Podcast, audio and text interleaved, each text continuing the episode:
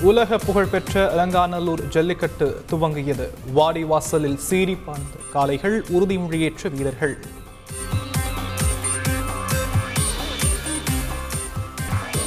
தமிழகத்தில் சற்றே குறைந்த புதிய கொரோனா பாதிப்பு எண்ணிக்கை மேலும் இருபத்தி மூன்றாயிரத்து தொள்ளாயிரத்து எழுபத்தைந்து பேருக்கு தொற்று உறுதி.